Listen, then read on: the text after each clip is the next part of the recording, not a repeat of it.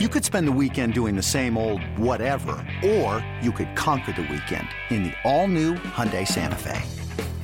Visit HyundaiUSA.com for more details. Hyundai, there's joy in every journey.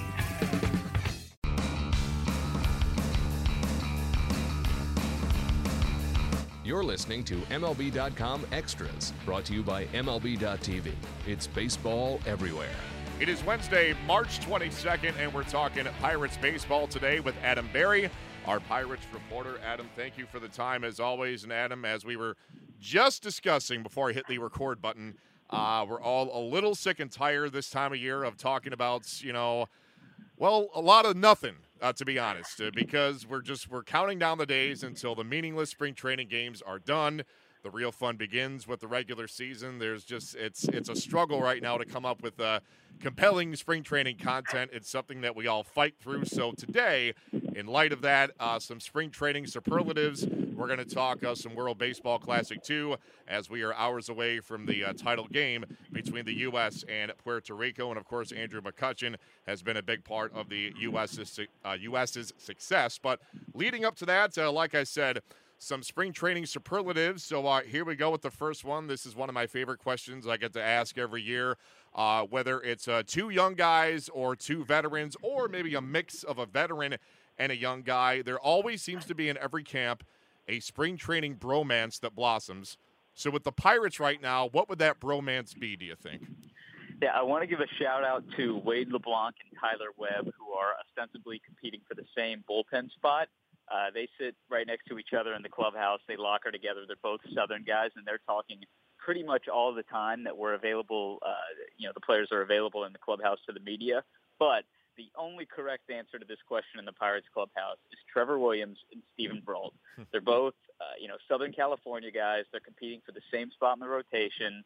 They were in AAA together last year. They are roommates. They were throwing partners in the off season. They played catch, uh, you know, during the the drill portion of spring training. That is definitely the Pirates' biggest bromance. Uh, if anybody follows either Steven Brault or Trevor Williams on social media, uh, you'll definitely get a sense of that. Although Trevor Williams has actually given up social media for Lent, so you won't see it from his account. Uh, Steven Brault has posted some really funny things about, you know, the idea of the rotation competition that they're really, you know, uh, hardcore against each other. But the, the reality is they're great friends. Uh, they are as close as probably any two people you'll find uh, in baseball. Uh, Steven Brault made a joke about since they're in competition and they live together that he set up their house like Home Alone, uh, you know, to try to try to get Williams out of the competition. Uh, they're two good guys, great with the media, great quotes, really accessible and you know insightful in their answers. Very smart, sharp guys, but they they definitely get along.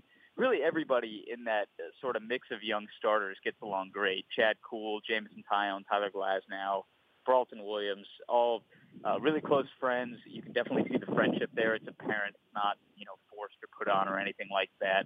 Uh, but the two, the closest of the two of them certainly would be Williams and Brault. Now, Adam, it's funny you say that because I'm hearing from a lot of different reporters when I pose this question that the bromances seem to blossom between guys competing, directly competing with one another for the same spot on the roster. Like I said, I've heard this from three or four different reporters for three or four different teams. Now, do you find that surprising? No, um, I think it's probably you know you spend the most time with the people in your position groups and with uh, generally you come up with people of a similar age, uh, and you know, and if you're at that similar point of your career, you're more likely to be competing for a spot uh, with each other. I think a couple years ago in 15, the answer to this question would have been Arquimedes Caminero and Radhames Liz, and they were fairly similar pitchers at that point, coming into camp at a similar place, and they wound up in the bullpen uh, in a relatively uh, similar position uh, for the Pirates in 2015. So I, I'm not terribly surprised by that. You know, hitters stay with hitters, pitchers stay with pitchers, starters with starters, relievers with relievers. So it does kind of make sense. Now, Williams and or Brault may be the answer to this uh, next question, uh, which is it seems like every year, uh, whether it's a guy who's a top prospect or a guy who's maybe not quite on the radar of uh, many fans at this stage, but there's always someone uh, amongst the minor leaguers that really uh, turns heads and raises some eyebrows with what they do in spring training. Uh, who would that guy be for the Pirates right now? No, this one's pretty straightforward too, and it's definitely Jose Osuna. Uh, he was added to the Pirates 40-man roster this offseason, so he's not technically a minor leaguer, but he's never played in the big leagues, so we're going to count him for this. Um, he has hit the life out of the ball this spring. He's looked great at the plate. Uh, you know, he's making a really strong argument uh, to be included on the opening day roster, especially since it seems like there will be an extra spot on the bench since Jung Ho Kang is still yet to report to spring training. Uh, that would open another spot on the bench. It's most likely going to go to Phil Gosselin, given his major league experience. But you know, Osuna is is certainly making a strong argument for himself in that regard. The OPS right now, uh, as of this off day, is something like 1.5, which is just absurd. It's a small sample size, of course, and he came into camp maybe better prepared than some because he played winter ball. Uh, you know, he, he's coming in in a better place than somebody who's just you know, uh, you know, starting to learn their swing again on you know the first day of spring training workouts. But uh, he has opened a lot of eyes. Uh, Clint Hurdle uh, went out of his way to say that he hasn't opened eyes within the Pirates organization. You know, they knew this was uh, what Osuna was, what he was capable of. So. Uh, the defense is a work in progress for him, though, and that, that might be the, the difference between him making the opening day roster or not. But I think certainly the buzz in Pittsburgh right now has been about uh, Jose Osuna, a guy that not a lot of people had heard of before this spring, but has certainly captured a lot of attention down here in Bradenton. Yeah, and like you said, it is a small sample size, but hey, 1.5 is better than 0.5, so it's you know you got that going for him, and maybe he uh, ends up on the opening day roster for the Pirates here, uh, just weeks away.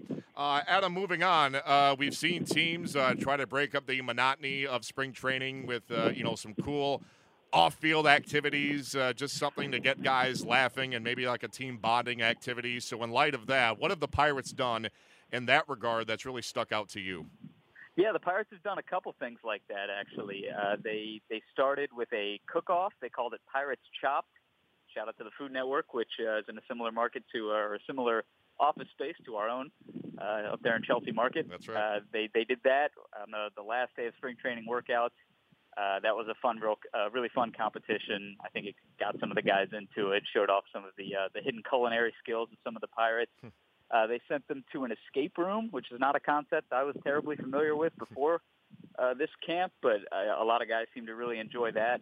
And then just the other day, they held kind of like a blow darts paintball competition outside on the on the training agility field, uh, LECOM Park. So they're definitely breaking up the monotony. I think the the chopped competition really stands out to to me the most. Uh, I asked uh, when the lineups were posted, they kind of broke the group into you know 15 separate lineups, uh, trying to get guys you know who might not have interacted otherwise in with each other. And I, I asked around the clubhouse who was the favorite, and pretty much everybody to a man said Gerrit Cole. uh, one of his teammates said he was going to flambe something, which I thought was fun. They predicted he would. You know, make something with a red wine reduction. It really kind of gives an insight into these guys and what they're into off the field.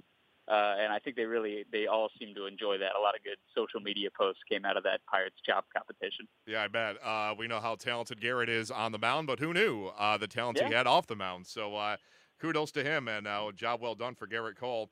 Uh, Adam, moving on here, you know, these games tend to blend together, you know, after a couple of weeks, especially in the later innings when you have guys out there that are very young and won't crack the major league roster for at least a couple years to come nonetheless, uh, I would think that at this point, for some game for some reason has to have stood out to you again for whatever reason. So, what would that game be right now? Uh, I'll give a couple. One is the the Tyler Glasnow uh, performance down in in Sarasota. It was one of the Pirates' first games of the spring. He struck out six in two innings. Uh, it's not a game that you remember. It's certainly a performance. Uh, as far as games specifically, uh, you would definitely say the Pirates game against the Dominican Republic. Uh, the exhibition game they played at LECOM Park, Gerrit Cole looked totally opening day ready. Neal Huntington said that was the best they've seen Cole in a long time. He threw three scoreless innings against that just absolutely star-studded lineup. And then we saw the potential of that same lineup later in the game when they uh, put together a huge inning and stormed back to beat the Pirates. Uh, that one definitely stands out as well. And then in more of your typical spring game, uh, you know, setting, the there was a game the other day on Sunday uh, where the Pirates played the Blue Jays, and it was uh, the Pirates had a one-run lead going into the ninth. Toronto, using a bunch of guys with no names on the back of their jerseys, stormed back for four runs in the top of the ninth, hmm. and the Pirates tied it with three runs in the bottom of the ninth, and the game ended in an 11-11 tie. it was basically a four-hour game. Uh, it was memorable for a lot of reasons, some of them good, some of them bad, but uh, that one stands out as a, a, very quintessential spring training game, I think. Yeah, uh, you're never going to see an 11-11 tie unless there's a drastic rule change uh, somewhere down the line. So to have that in spring training is something that uh, sticks out in your mind uh, for sure. Adam, as we uh, come down the home stretch here, it's always you know fun to to read the feedback and the the anxiety of fans who say, "Oh my God, this one player is you know they're just doing terrible in the spring. They're never going to get another base hit. They'll never uh, record another out if it's a pitcher." And it's just it's just fun to see because you, you just you can't take spring training numbers all that seriously, whether good or bad. So, judging from that, who is the one player, maybe more than one, that uh, based on fan reaction in your inbox and on social media, that Pirates fans are quote unquote uh, panicking or worried about right now?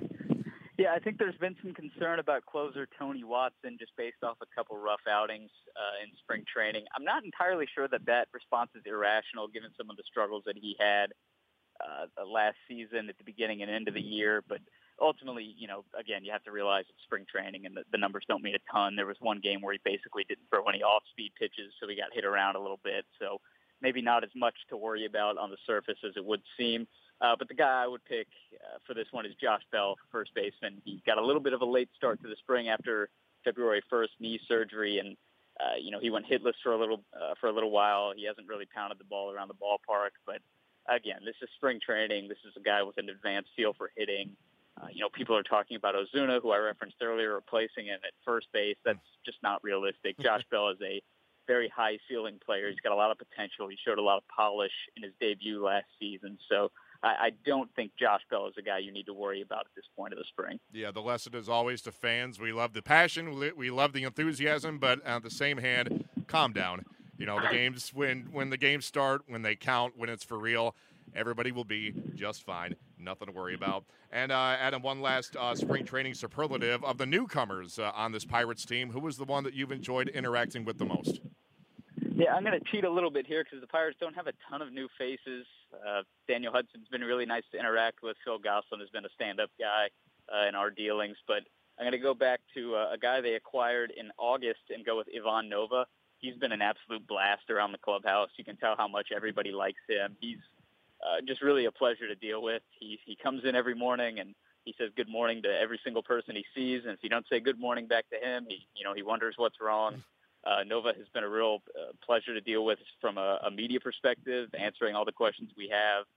Um, you know, just joking around when the need be, and answering serious questions when it when it comes time for that. Uh, you know, you can just tell how comfortable he is. It's something we talked about regarding his performance, but you know, it really reflects in the clubhouse as well. He's just been an absolute blast to deal with. Maybe he was conditioned by the uh, New York media market, and then he comes to Pittsburgh and he finds, oh, hey, there's only four people around my locker after this start that I just made in Fort Myers against the Red Sox, and he's, you know, he's just a lot more happy about that. But uh, he's definitely been a good a good person to deal with. It reflects, uh, you know, everything we've talked about regarding his comfort in the clubhouse, his comfort in Pittsburgh, and uh, you know, all of his reasons to return to the Pirates. Yeah, absolutely. And uh, like you said, great point. If you can survive the New York media, then it, it goes to show that you can have a sunny disposition almost anywhere else you end up because uh, it is it is boot camp up here with this uh, with this media crew. So hopefully, uh, you know that reflects well on how he'll be the rest of the season. Uh, so far, so good. Ivan Nova, a great uh, clubhouse presence. And uh, Adam, to wrap up here, of course, we are hours away from the World Baseball Classic title game between the U.S. and Puerto Rico. As I said at the top, Andrew McCutchen has had a huge hand in the U.S.'s success, especially in the the win over the Dominican Republic to get to the semifinals. That huge uh, two run double to make it a 6 3 game after it was a uh, 4 3 game prior to his at bat. So he's been uh, clutch clutch as uh, we're used to him being. Uh, how into the WBC have you been, and what do you think for a prediction tonight? I have a little bit of trouble with some of the late games in San Diego and LA. It's a little bit past my bedtime here on the East Coast uh, in Florida with a 5 a.m. wake up call every morning. Oh yeah. Uh, but I, I've watched the highlights every morning. You know, I watch as much of the early parts of the games as I can. Uh, I think the Pirates are encouraged to see what Andrew McCutchen is doing. I think they're happy to see that he's been playing some right field for Team USA. Uh, we actually had Gregory Polanco and Starling Marte report back to camp the other day. They were, of course, uh, on either side of the double that McCutchen hit against their team. And yep. Polanco had kind of a funny remark where he said, uh, you know, at first he was really upset about the ball that got through, and you know, it went for a double and it put Team USA further ahead. And then he was like, "Oh, that's Andrew McCutchen. Good for him." uh, so that was that was kind of funny to hear him talk about a simultaneous competitor and teammate Um, I, I like both teams. I like what I've seen from both teams. The joy with with which Puerto Rico plays is so much fun. I think maybe my favorite highlight of the entire WBC was that uh, you know, the caught stealing where Molina threw to Baez, and Yes. Baez was pointing back to home plate before he even tagged the guy out. I think that's such a great reflection of how much fun uh, baseball can be. That said, I'm going to go with the, the hometown, home country bias and pick Team USA uh, to win it all tonight. So, uh, you know, hopefully if I'm wrong, we can delete this and pretend that this prediction never happened. But I'm going to go with Team USA. Yeah, the magic of editing, right? And uh, like you said, uh, I likened the uh, Javier Baez tag to Usain Bolt uh, celebrating about 20 yards before the finish line because he knew he had it in the bag. Uh, Yeah. That's kind of what I compared that to. It's been, like you said, just a complete joy to watch. And you know the the U.S. I don't think anybody will mistake them for being a dominant team, but when it matters, uh, when they need the the big out, the big hit, the big play, they've made it in every game of this Mhm. series, and uh, hopefully that continues tonight. I think either way, we're in for a, uh tremendous, tremendous game. It should be a raucous crowd at Dodger Stadium, and uh, we'll see if we're uh, we're celebrating uh, in the morning. So. Uh, Adam Berry, a pleasure as always. Uh, thank you for the time, and uh, we will do it again at this time next week as the countdown to opening day continues. Adam Berry joining us here on the Pirates podcast. In the meantime, Matt Waymeyer signing off for MLB.com Extras, Pittsburgh Pirates. MLB.tv Premium, the number one live streaming sports service, is celebrating 13 years. Watch every out of market regular season game live or on demand in true HD. Real time highlights, live look ins, pitch tracking widget, and more. MLB.tv Premium includes a free At Bat 15 subscription. Watch live baseball on over 400 mobile and connected devices. Watch at home, in the office, or on the go every night on every device. Blackout and other restrictions apply. Visit MLB.tv for details.